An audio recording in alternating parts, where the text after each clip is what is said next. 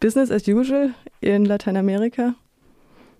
Naja, so könnte man sagen, aber bei diesen äh, Narrativen, wo immer die Gewinner und Verlierer so festgeschrieben werden, äh, ist es natürlich schwierig. Also was uns aufgefallen ist, ist, dass die ganze Zeit von äh, der Unidad Popular, wie dieses Regierungsbündnis von Salvador Allende hieß, ja immer vom Putsch aus erzählt wird. Es geht immer mit äh, dem Putsch los und äh, man weiß eigentlich sehr wenig über die äh, Jahre zuvor. Also hat vielleicht noch Allende im Kopf, der ein paar Reden hält, aber gibt eigentlich sehr wenige Bilder und auch sehr wenig, was man über die politischen Projekte aus der Zeit weiß. Und äh, das wollen wir mit unserem Projekt so ein bisschen korrigieren. Ich habe irgendwo gelesen, ihr hattet einen antibiografischen Ansatz. Was heißt das denn? Also ja, unser Zugang sind auch äh, nicht die großen politischen Diskurse, sondern uns hat eher erzählt auch, äh, wie hat man in dieser Zeit konkret gelebt und vor allem auch aus der Perspektive von Internationalisten, von Unterstützerinnen und Unterstützern, die aus aller Welt nach Chile gekommen sind. Also dazu muss man wissen, also um das zeitlich so ein bisschen einzuordnen, die äh, Revolution in Kuba hat ja damals schon so etwas autoritärere Züge angenommen. Der äh, Prager Frühling 68 war niedergeschlagen worden, also das warf auch kein allzu gutes Licht auf die Sowjetunion, die, äh, all die, die den damals noch die Treue gehalten haben. Und Chile war dann sowas wie ein äh, anderer Weg. Also es ging ja darum, äh, schon sozialistische Politik zu machen, aber eben äh, dabei den, äh, naja, erstmal den vorhandenen Staatsapparat zu nutzen und den so ein bisschen umzubauen. Und wir haben uns gedacht, okay, wenn man sich das anschaut aus der Perspektive auch von Akteuren, dann äh, wird es spannend, dann kann man davon auch äh, mehr verstehen, wie das konkret passiert ist. Und eben Akteure, die nicht in der ersten Reihe standen, also das wären dann so die, die großen Biografien, meistens auch alles äh, weiße Männer, sondern äh, ein bisschen nachzufurchen, wer hat da noch mitgemacht. Und antibiografisch will das äh, eigentlich ausdrücken, äh, sozusagen die Geschichten hinter den äh, Geschichten und hinter denen sind wir her werden. Ich wollte mal auf das eingehen, was du am Anfang gesagt hast, dass äh, die Geschichte immer aus der Perspektive des Putsches ähm, erzählt wird. Ich glaube, was Anna, die wir gleich im Anschluss dann noch hören, die die Ausstellung kuratiert, die ja gerade in Berlin läuft, ähm, erzählt hat, ist, dass die putschistische Regierung versucht hat, alles auszuradieren, was vorher gewesen ist. Ist das bis heute so in Chile? Naja, es ist halt viel äh, zerstört worden und ausradieren ähm, kann man sich halt anschauen. Natürlich gibt es die äh, brutalste und ekelhafteste Art, was die Ermordung von politischen Aktivisten war oder das gezielte Verschwinden lassen von Personen. Über diese Praktiken ist ja auch viel bekannt, auch dank der internationalen Solidarität, die es überall gab. Nach dem Putsch, auch in Freiburg übrigens, gab es sehr aktive Gruppen. Und äh, das andere war eben, die Menschen ins Exil zu zwingen. Also Exil ist ja äh, eigentlich immer erzwungen. Das heißt, dass äh, viele Chilenen und Chileninnen äh, in alle Welt verstreut wurden, aber auch die Unterstützerinnen. Viele von denen sind eben ohne Rückflugticket oder äh, Schiffsticket nach Chile gekommen, um dort zu bleiben, mussten äh, eigentlich nach dem Putsch 73 wieder gehen und mit ihnen die Ideen, mit ihnen ihr soziales Engagement. Und auf einer anderen Ebene, und dazu haben äh, unsere Kuratoren in der Ausstellung gearbeitet, wurden eben auch viele Bilder und Ideen zerstört. Also äh, es gab äh, Bücherverbrennungen auf der Straße und äh, auch viel Bildmaterial wurde äh, zum einen gezielt zerstört äh, von den neuen Machthabern, aber auch von Menschen, die Angst hatten, äh, dass das kompromittierend sein könnte und die haben dann ihre eigenen Negative und äh, Abzüge verbrannt. Jetzt reden wir schon wieder die ganze Zeit über den Putsch. Vielleicht reden wir aber über was, was Schönes, nämlich über um die Zeit während eben die tausend Tage, die die Regierung äh, gedauert hat. Darum geht es ja auch in eurem Projekt. Also da sind ja auch einige Spuren auf jeden Fall geblieben. Also es gab eine Agrarreform. Die Ressourcen wurden verstaatlicht. Es kam Bildung, Gesundheit und Kultur in jede Ecke des Landes. Was ich auf eurer Website gesehen habe, ist die Architektur. Das würde mich jetzt mal interessieren. Kannst du dazu was sagen?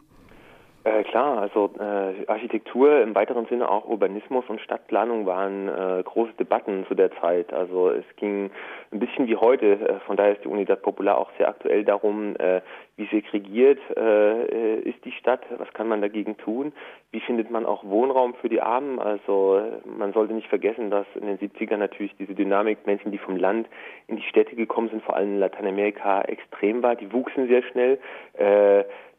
Äh, Poblaciones, also diese Siedlungen am Stadtrand, wurden in Chile auch Cayampas genannt, also Pilze, weil sie eben wie, wie Pilze aus dem Boden schossen über Nacht und äh, gewachsen sind. Erstmal prekäre Siedlungen, auch ohne Wasser und Strom. Und in den Vorgängerregierungen wurde vor allem versucht, das Ganze äh, einzuschränken. Teilweise wurden die auch die Besetzungen brutal von der Polizei aufgelöst und die Unidas Popular versucht darauf eben eine nachhaltige Antwort zu finden. Also äh, ja, äh, Stromversorgung, Wasser in diese Siedlung zu bringen, auch Bildung, also äh, eine Politik zu entwickeln, äh, die diese Leute und diese Menschen dort äh, teilhaben lässt und auch äh, in ihren Fähigkeiten anzuerkennen, was sie machen.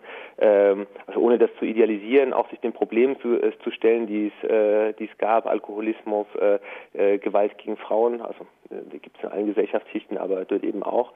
Und äh, Zugleich wurde auch versucht, äh, Gebäude, äh, die gebaut wurden, öffentliche Gebäude äh, zugänglich zu machen für die Bevölkerung. Und äh, ein Gebäude, mit dem wir uns stark auseinandergesetzt haben, ist das heutige Kulturzentrum Gabriela Mistral in Santiago, das eigentlich für eine Megakonferenz von der UNO gebaut wurde. Äh, 1972, die in Chile stattfand mit äh, über 5000 Delegierten am Ende.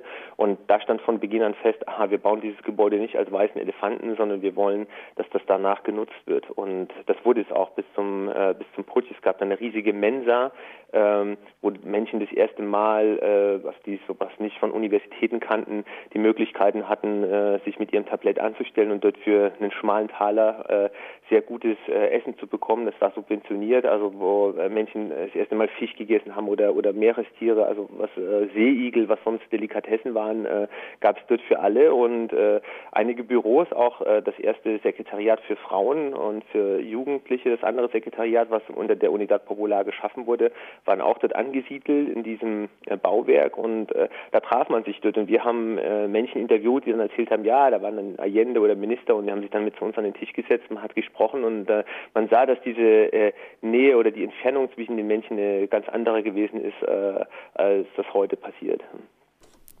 Auf eurer Website stehen einige Biografien von Akteurinnen und Akteuren. Hast du vielleicht einen Favoriten?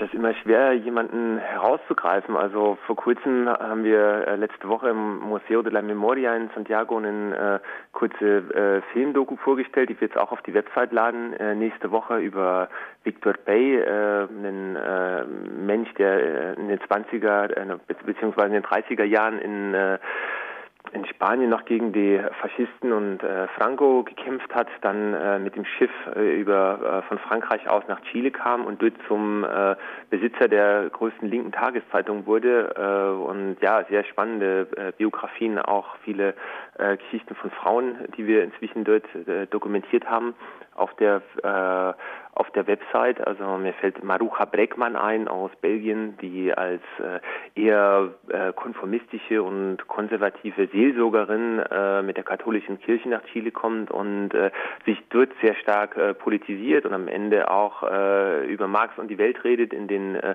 Mütterzentren, äh, wie das damals hieß, auf dem Land. Äh, eigentlich äh, ursprünglich auch eher äh, sehr sehr konservative Orte, aber wo Frauen sich am Ende doch treffen konnten und äh, wo sehr spannende äh, emanzipative Projekte entstanden sind. Und sowas äh, erfährt man dann eben vor allem auch, wenn man mit äh, solchen Leuten spricht, von denen es äh, zum Glück noch äh, viele gibt. Das Kino und die Musiklandschaft wurde ja auch revolutioniert zu diesem Zeitpunkt. Ihr habt Filmvorführungen. Habt ihr ähm, auch Filme aus der Zeit in eurem Programm? Ähm, wir haben bisher keine Filme aus der Zeit. Wir haben Menschen interviewt, die bei Chile Films gearbeitet haben. Das war die staatliche Produktionsfirma und äh, inzwischen auch einiges Material gesichtet, was es da an Dokumentationen gab. Äh, es ging auch darum, im Kino diesen äh, das neue Chile abzubilden und auch äh, äh, in alle Ecken des Landes zu tragen. Und äh, wir hoffen, dass wir es schaffen, nächstes Jahr dazu mal eine, eine kleine Filmschau zu, zu organisieren. Bisher war für uns das eher als, als Steinbruch auch wichtig, um zu sehen, wer hat da mitgemacht. Also äh, auch äh, bekannte brasilianische Regisseure wie der Silvio Tendler, den äh, vielleicht einige von euch kennen, der dieses Veneno na Mesa, also das, das Gift auf dem Tisch äh, vor kurzem gedreht hat, äh, wo es um die Agrotoxikos, die Agrargifte in Brasilien geht. Und der hat sein Handwerk eben auch im Chile äh, Allendes gelernt äh, und äh, hat dort bei Chile Films mitgearbeitet und sagt bis heute, er ist großer Allendista. Hast du noch was zu sagen, Nils? Ich habe keine Fragen mehr.